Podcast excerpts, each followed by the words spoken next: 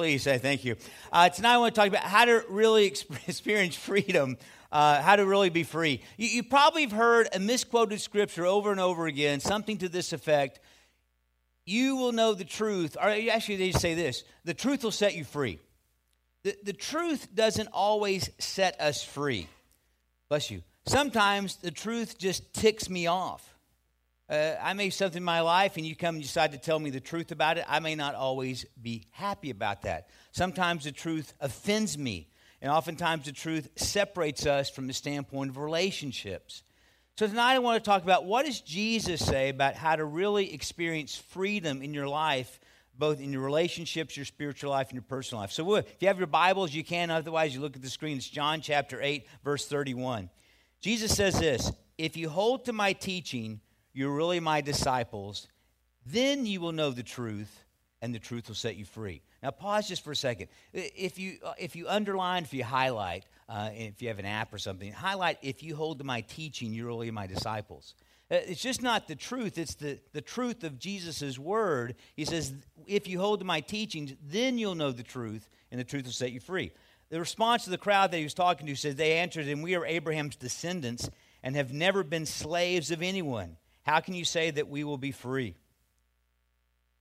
Jesus replied, Very, I say to you, I tell you, everyone who sins is a slave to sin. Now, to, a slave has no permanent place in the family, but a son belongs to it forever. So if the son sets you free, you will be free indeed. So, how can we experience real freedom? First, what keeps us from freedom? Two things we find in this passage. The first one is pride. Look at verse 33 uh, they said, the Pharisee says, We are Abraham's descendants, or the, the, the uh, seed of Abraham. It's interesting, pride keeps us from experiencing God's truth because we can't experience God's truth if we only live within our own truth. And then all of a sudden we have blame, we have excuses. Uh, it's your fault, it's not my fault. We deny that anything is wrong. Uh, this, this last fall, Susan and I were uh, taking kind of a weekend away and we got a call from a couple friend of ours. We taught the Bible study for them, and, and I groomed him up to be the teacher. And she said, Susan, uh, I'll make up a name. Don has had a, an affair. Can you and Phil come to our house? So we went to the house, and Susan talked to her. I went out for a walk with him. And it was interesting. I, you know, I called Don, this is what you've done. This is sin. This is wrong. And he was so prideful. He gave denial. He gave excuses, and he blamed. It's her fault. Uh, I wanted to live an extraordinary life, and she doesn't live let me live an extraordinary life. And I said, Don, you are so prideful right now. You can't experience the truth because your pride is blinding you. Our pride keeps us from accepting the element of God's truth in our life that we're all sinners and need a Savior, that we all have made mistakes. The second thing we can find that keeps us in the scripture here, that keeps us from this, is lack of self awareness. Look again, verse, the end of verse 33. It says, we, have, we are Abraham's descendants and have never been a slave of anyone. How can you say that we will be set free? So, lack of self awareness.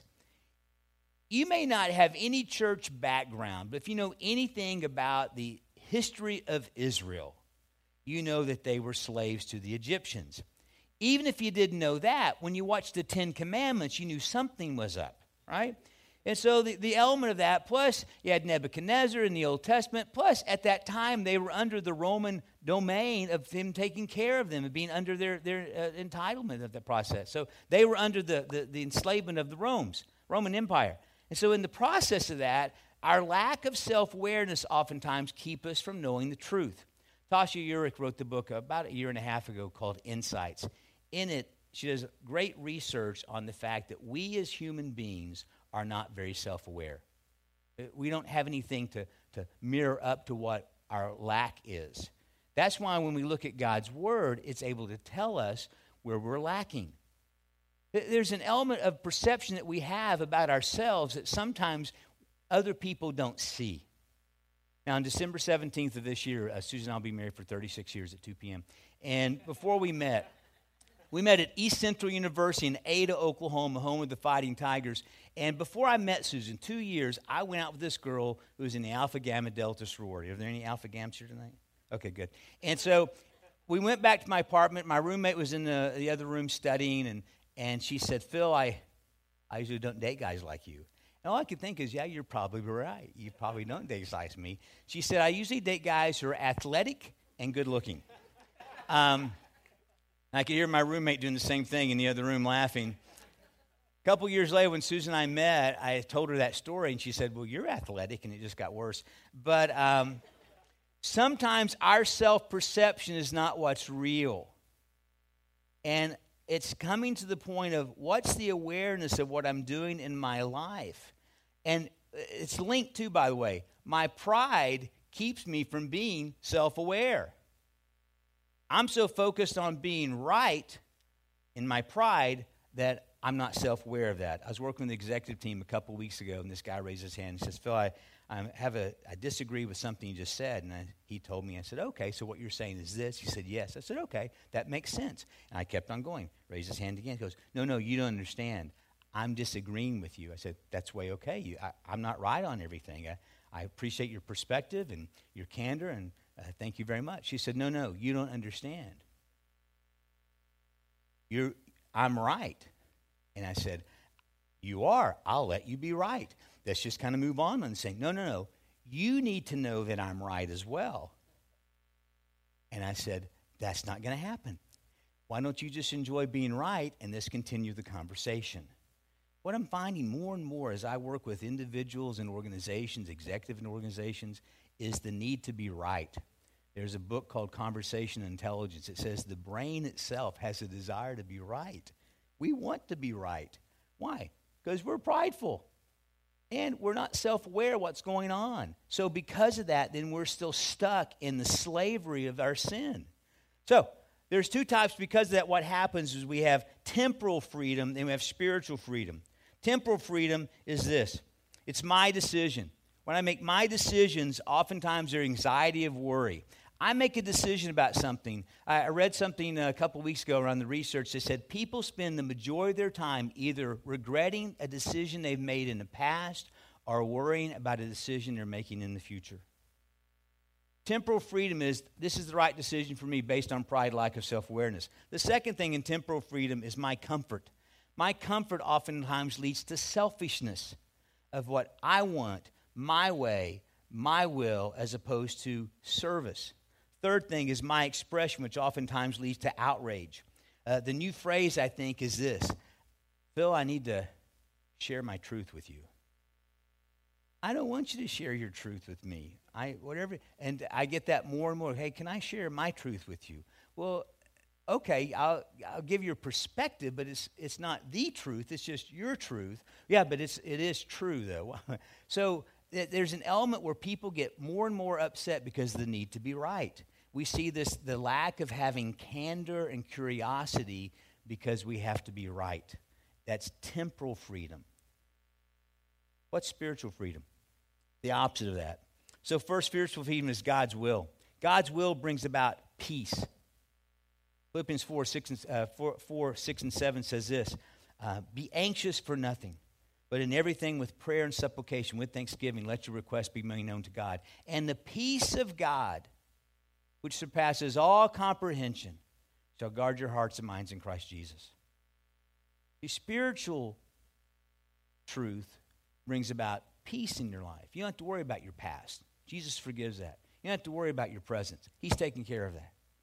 Spiritual truth brings about real peace. Also, spiritual truth brings around God's service, which brings about fulfillment.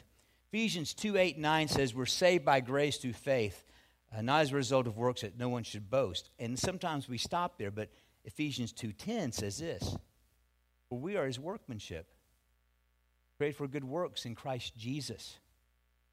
So spiritual freedom comes not in my will, it comes in God's will in serving him in bringing fulfillment. Love what Augustine said. He writes and teaches that true freedom is not choice or lack of constraint, but being what we're meant to be.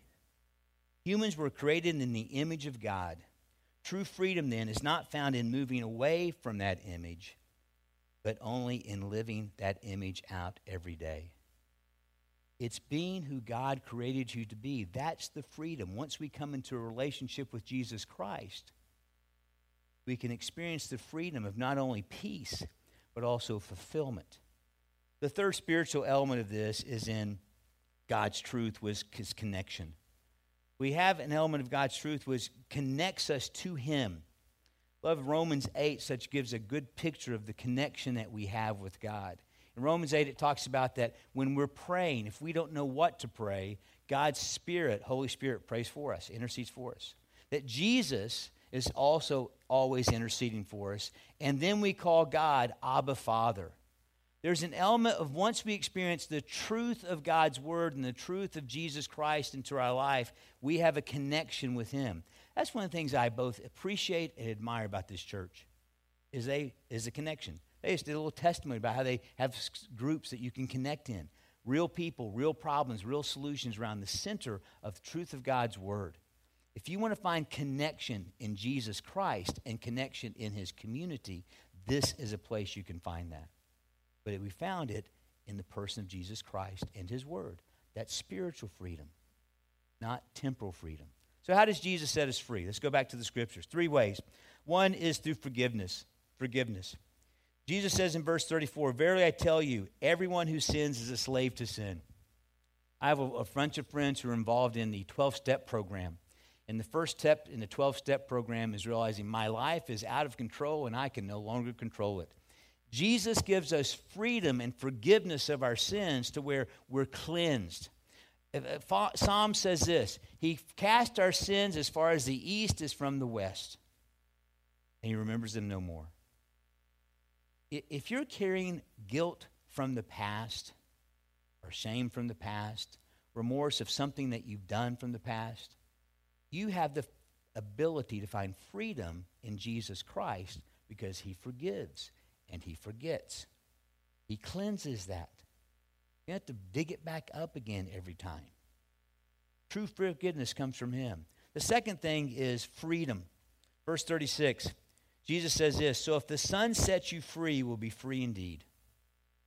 Freedom. There may be some of you, as you came here tonight or you had experiences this last week, you thought, boy, I wish this part of my life could be free because you feel the burden of that sin. Because once we get locked into that, man, sin can control us and just wipe us out. We can find freedom through the person of Jesus Christ. He says, when the Son sets you free, you'll be free indeed. You're no longer bound by the chains of that, but you're free at this point. Talking to a friend of mine in California, he's a pastor now. About probably four or five years ago, Susan and I went to seminary with he and his wife. He had an affair, and he was trying to reconcile, and we were talking about this, and he said, I'm so angry with her because she's not forgiven me. I said, Well, what do you mean? He says, What, what makes you think that? Well, I can just tell she hasn't. As you begin to describe it, I said, Peter, let me give you a metaphor. He said, Okay. He said, Imagine that you're in a cell, a jail cell, and you're sitting on the stool in the jail cell, and you can see the bars hanging out. Can you see that? He says, Yes, I can. I said, and see your wife walking back and forth, pacing. Can you see that? Yes, I can. You see the door? Yes, I can. Look to your right. What's those? Those are the keys to the jail cell. See, you're keeping yourself locked in that because Jesus has already forgiven you. But yet your guilt and your shame and your remorse from what you've done in the past. When Jesus sets us free, we're free indeed not free from the consequences of sin, but we're free from the penalty, the guilt, and the shame of sin. Take the keys of freedom that Jesus Christ has given you and unlock the doors and walk out and spend time with your wife. Two weeks ago, I got a Facebook message from her, and there's talked about how they're doing well, thanking us for their prayers. They're just doing, they're so much better because he came to the point of forgiving himself, realizing that Jesus has forgiven me. Because when the Son sets you free, you'll be free indeed. The last thing he sets, sets us free from, or for, is family. Look at verse 35. Now, a slave has no permanent place in the family, but a son belongs to it forever. When you come into the family of God, into a personal relationship with Jesus Christ, you come into a family. You come into a family of the, the Father, the Son, the Holy Spirit. We talked about the Roman 8. You come to this family of community of believers. You come into a community group where people can love and struggle, whether it's for five minutes or 15 minutes. You're able to come together and love each other and serve each other. That's what family's about. The, the big theological word for that, I had to write it down. It's so big glorification. I'm not sure what that means. I went to seminary. But here's what we're family. So, so we have forgiveness, we, we have freedom, we also have family. We don't have to live in the shame or the guilt of our past because we have connection with one another. That's what Jesus forgives us from. The struggle is this. Oftentimes, as I talk to people that are dealing with wanting to come into relationship with Jesus Christ, is they it's they know their sin better than they know what it's like to be free. There's an old story, I don't know if it's true or not, about a Persian general. And supposedly, what he would do is he would give people a choice when he caught them, of the enemies. He'd bring them up. You have a choice of either the firing squad or you can go through the black door. What's behind the black door? Well, that's for your choice. You can go out the unknown of the black door or you can do the firing squad.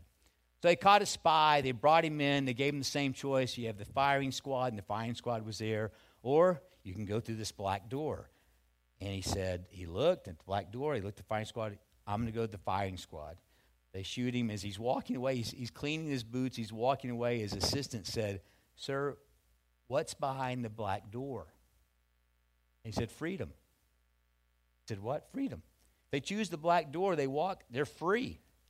He said, What I have found is that people, humans, would rather stand and be what they know than the fear of the unknown of what they don't know. Oftentimes, in our sin, as we are slave to sin, it feels comfortable because we know what that's like. We know how to manage it on our human basis. What we don't know and what we've not experienced is what does it look like to experience freedom? What does it mean to be free from your sin, from the burden of your sin, from the guilt of your sin, from the shame of your sin? Jesus frees us from that. John 14, 6 says this Jesus said, I am the way, the truth, and the life. No one comes to the Father but through me. He's the door. The question for you tonight is are you going to be willing to live in the continual, perpetual, metaphorical firing squad of living with your sin every day and being hurt and being hurt? Or will you choose the door of Jesus Christ to walk through Him in a relationship with Him and say, He can set you free? Because if the Son sets you free, you'll be free indeed. That's your choice. Let's pray together. Father, thank you that you love us. Thank you that you care deeply for us to the point that you sent Jesus Christ die on the cross for my sins and the sins of the people out here. I pray for my brothers and sisters in Christ here that if they're dealing with sin in their life and they're still a slave to sin, that, that tonight they would turn that over to you and experience real freedom. Jesus, you said when the Son sets us free, we'll be free indeed. I pray for those who don't know you, but yet are curious about having a relationship with you. What does it mean to be free? What does it mean to have a relationship with Jesus Christ? That Jesus tonight, they'll come, they'll be willing to walk through the door. Say, Jesus, I'm ready. I know you're the way, you're the truth, you're the life. No one comes to you through the Father. That they'll find forgiveness, they'll find freedom, they'll find family tonight.